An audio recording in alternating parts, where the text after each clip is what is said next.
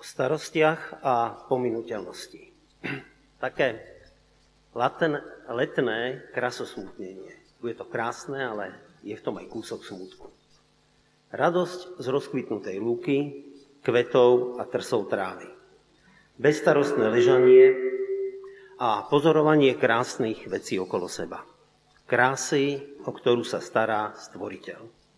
Krásy, ktorá pominie. Všetci ľudia sú ako tráva a celá ich sláva ako kvet. Tráva uschne a kvet opadne. Dobrý deň, vítam vás všetkých na týchto našich bohoslužbách, vy, čo ste tu v sále, aj tých, čo pozeráte tieto bohoslužby zo záznamu alebo z priameho prenosu. Séria, ktorú teraz máme, má taký názov, že prázdninové objavy. A slovo objav vo mne vzbudzuje také niečo, že treba objaviť niečo úplne nového.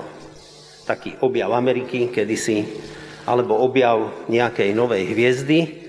No a potom sem tam sa objaví sám nejaký vírus, tiež nový. No a taká tá dnešná naša snaha spoločná po objave bude oveľa skromnejšia. Nájsť nejakú novú vec, ale možno skôr nejakú myšlienku alebo súvislosť. Sú dovolenky, prázdniny a tak sedím na terase v olivovom háji s výhľadom na krásnu stredomorskú krajinu a rozmýšľam nad tým, o čo sa dnes s vami podelím. Čo to spolu objavíme? Hlavou mi pritom preletia slová kazateľa. Niet nič nového pod slnkom, čo bolo, to bude a čo sa robilo, to sa bude robiť. Ak by niekto povedal o niečom, pozri, toto je nové, už dávno to bolo v časoch, ktoré boli pred nami. Slnko páli a olivový háj je zavlažovaný a preto je krásny zelený. Ale tráva na konci pozemku usychá a vedne. Lepšie povedané, už uschla úplne. Aký obrovský kontrast. Zeleň a sucho. Kúsok od miesta, kde bývame, je pekný skalnatý kaňon. Práve sme sa z neho vrátili a jedna z vecí, ktorá ma tam zaujala a odfotil som si to, sú tieto uschnuté kvety. A ako sa ukázalo, s fotením suchej trávy a kvetov som na tejto dovolenke ešte zďaleka neskončil. Niečo na tých zbytkoch po živote trávy a kvetov ma priťahuje. Ani dva kusy nie sú rovnaké. Rastú na rôznych miestach a sú svedectvom o živote a kráse, ktorý tu bol pred niekoľkými týždňami alebo pred nejakým tým mesiacom. Za každým týmto zvyškom kvetov a trávy je nejaký príbeh. Ako sa semeno dostalo do zeme, ako vzkríčilo, ako rastlina rástla. A potom kvitla, hmyz alebo vietor ju opelil, dozreli semená, ktoré potom padli do zeme, tráva a kvet uschnú a čo môžeme povedať?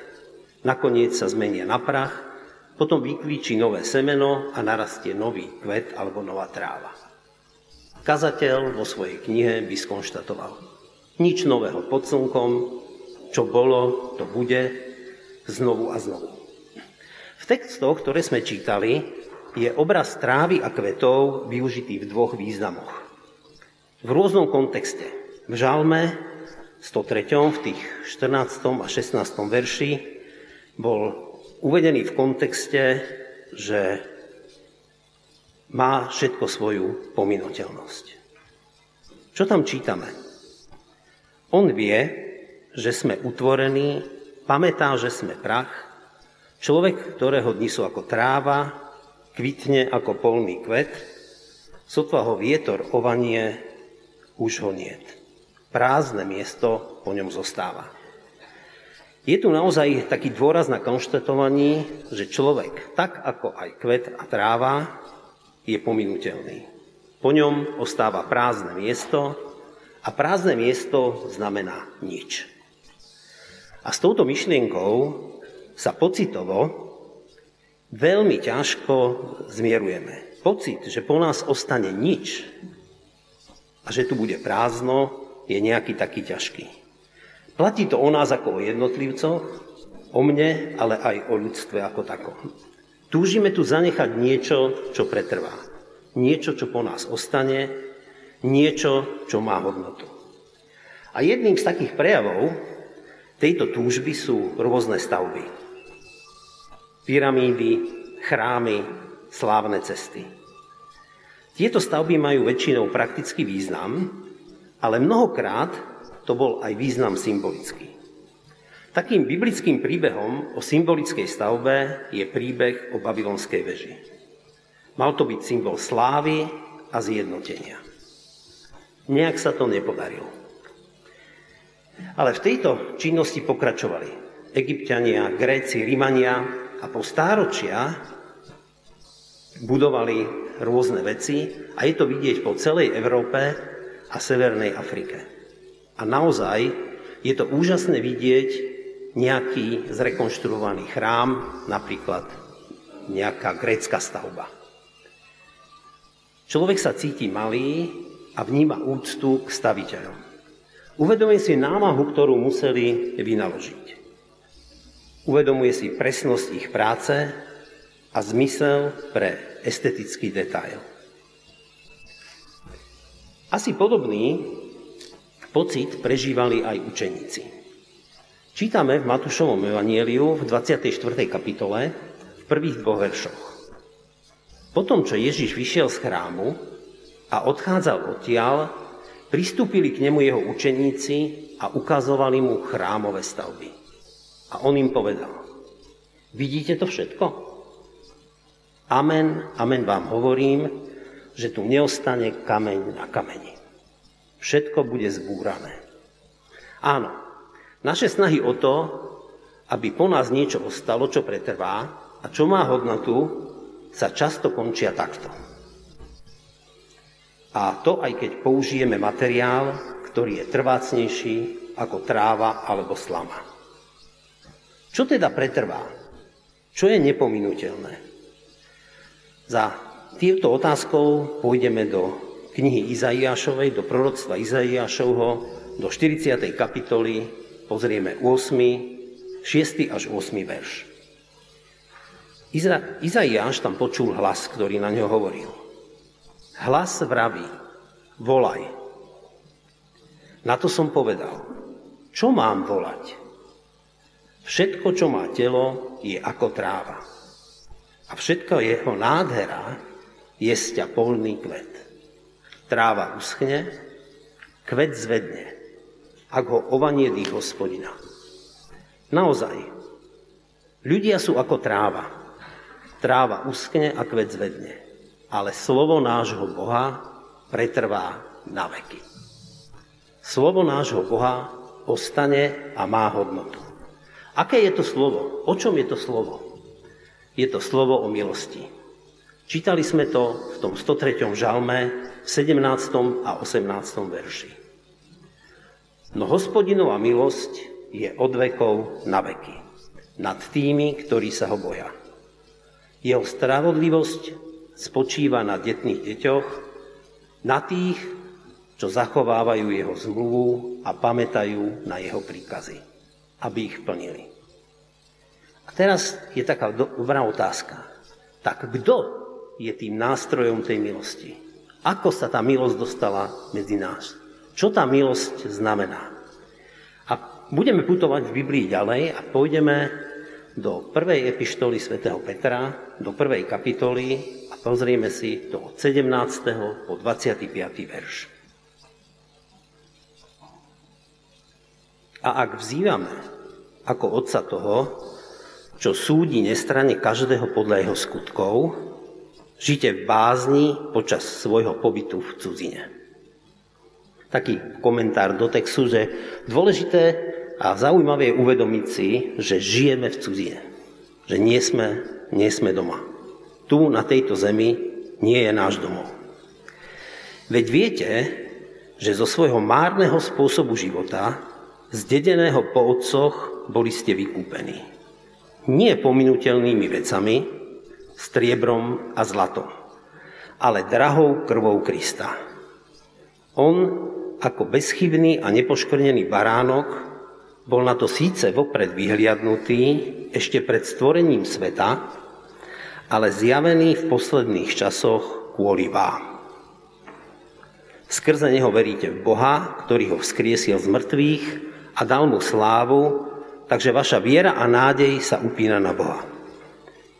Keď ste si teraz očistili duše poslušnosťou v pravde, aby ste mali nepokryteckú bratskú lásku, z čistého srdca sa navzájom milujte. Veď ste znovu zrodení. Nie z porušiteľného, ale z neporušiteľného semena. Živým a večným Božím slovom. Lebo všetci ľudia sú ako tráva a celá ich sláva ako kvet. Tráva uschne a kvet opadne. Ale Pánovo slovo ostáva na veky. A to je to slovo, ktoré sa vám zvestovalo.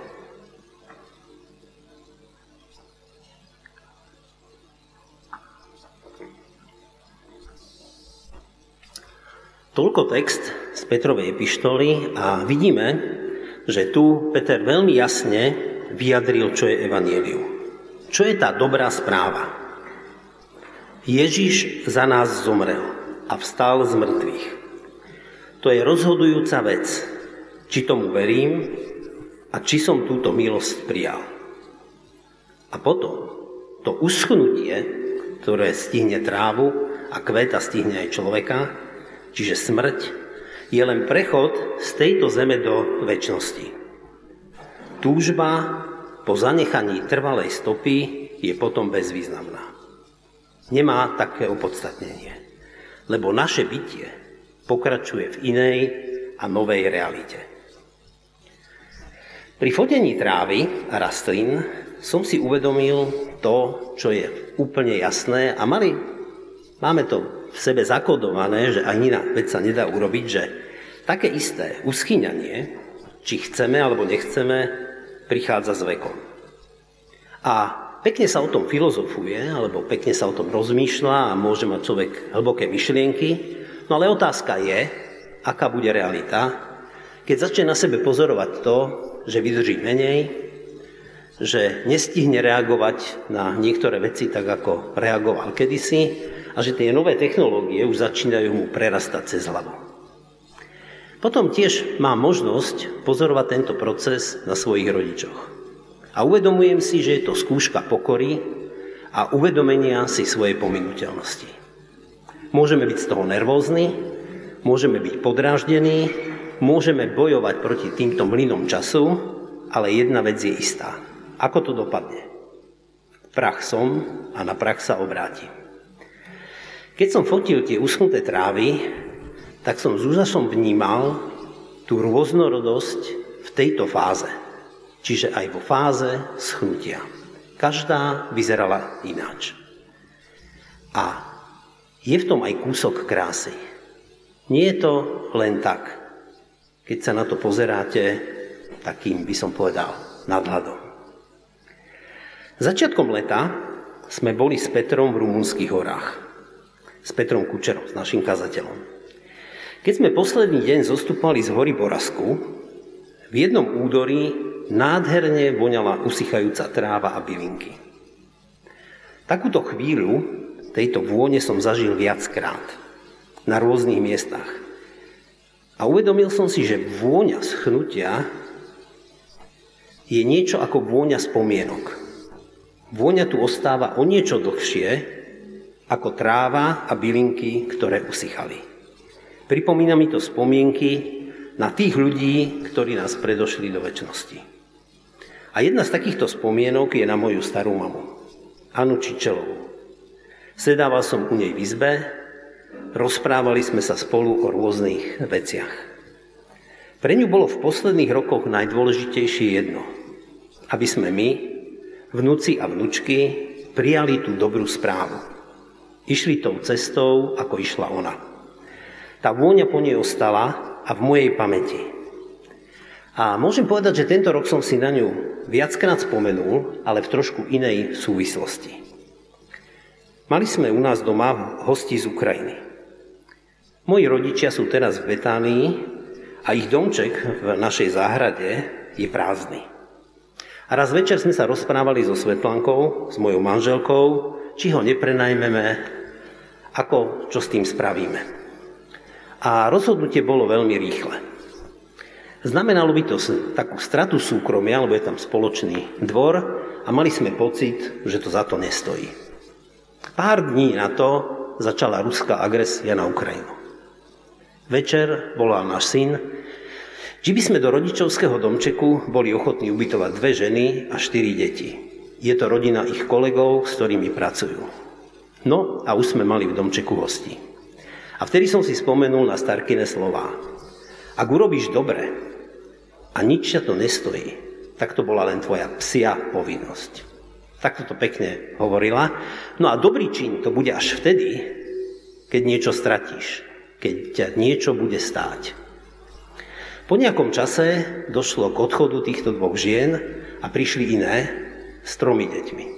2 z nich, Rostik a Žeňa, boli o dosť aktívnejšie ako ich predchodcovia a tak sa v tom spolužití objavili, jak už to býva, nejaké komplikácie. Keď sa to v priebehu niekoľkých mesiacov dialo, tak má to takú tendenciu vás trošku nahnevať. No a tak som si na tieto starkine slová spomínal v týchto situáciách a ukludňoval som seba aj Svetlánku. Sme radi, že sme našich hostí mohli u nás mať. Že sme im v tej neuveriteľne ťažkej situácii mohli aspoň trochu pomôcť.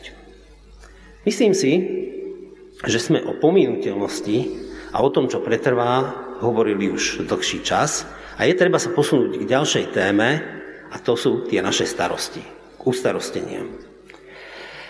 Aj keď sedíte na terase s výhľadom na stredomorskú krajinu, na Sicílii, nedokážete z hlavy vyhnať myšlienky na to, čo bude ďalej. Kríza v koalícii, zlé ekonomické vyhliadky, vojna u susedov. Čiže je toho naozaj veľa. Rodičia s vážnymi zdravotnými problémami, no už ani ja a moja manželka nie sme tak, ako to bývalo. No a potom je tu ešte ďalšia veľká téma. Naše deti a vnúčatá. Do akého sveta prišli a čo ešte všetko zažijú. Priestoru a tém na starosti a ustarostenie je tak nie na 1, ale na 3 životy. Prvý text, ktorý sme čítali z Matúšovho Evanielia, ale vyznieva povzbudivo. Ak tráva a kvety boli v Žalme 103. obrazom našej pominuteľnosti, tak v tomto texte, v kontraste s tákmi, trávou a kvetmi, je vyjadrenie našej hodnoty. Samozrejme väčšej ako hodnota trávy. Matúš v tej 6. kapitole, dovolím si prečítať ešte 3 verše, ktoré už tu zazneli, 28. až 30. A prečo ste takí ustarostení o oblečenie? Pozorujte polné lalie, ako rastú. Nenamáhajú sa, ani nepradú. A hovorím vám, ani Šalamún sa v celej svojej sláve neobliekal tak, ako hociktorá z nich.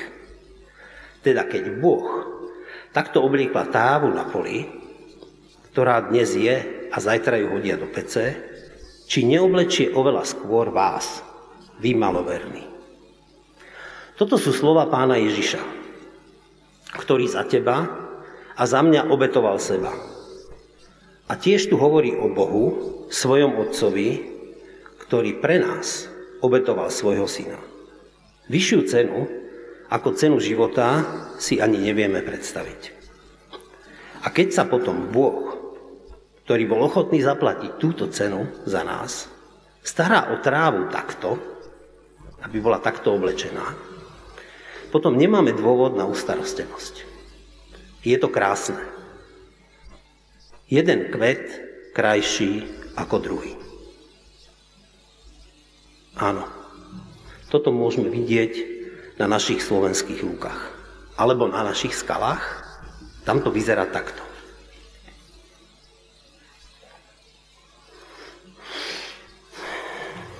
Keď si text v Matúšovom evanjeliu pozrieme podrobnejšie, uvedomíme si, že nás Pán Ježiš určite nevedie k pasívnemu čakaniu, čo bude. Ani nás nevedie k tomu, aby sme boli nezodpovední a leniví. Vedie nás len k väčšej dôvere voči sebe, k Pánu Bohu. Vedie nás k slobode prijímať veci tak, ako prichádzajú. A vedie nás k sústredeniu na to, čo je dôležité. Hľadajte však najprv Božie kráľovstvo a jeho spravodlivosť a to všetko sa vám pridá. Náš ľudský pohľad je sústredený na naše potreby. A Pán Ježiš nás upozorňuje na to, že sú dôležitejšie veci a sú niekde inde. Keď príjmeme záchranu od hriechu cez obeť Pána Ježiša Krista, začína sa premena nášho vnútra. A manuálom k tejto premene je Božie slovo. Je ním Biblia. A cestou k tejto premene je aplikácia tohto slova do našich životov. Otvorenosť voči pôsobeniu Ducha Svätého. A tak ležím na rozkvitnutej lúke. Je to tu krásne a tak trochu smutné. Tráva uschne a kvety zvednú. Všetko zožltne. Na lúku napadne sneh. Ale je tu nádej. Príde jar a lúka znovu rozkvitne.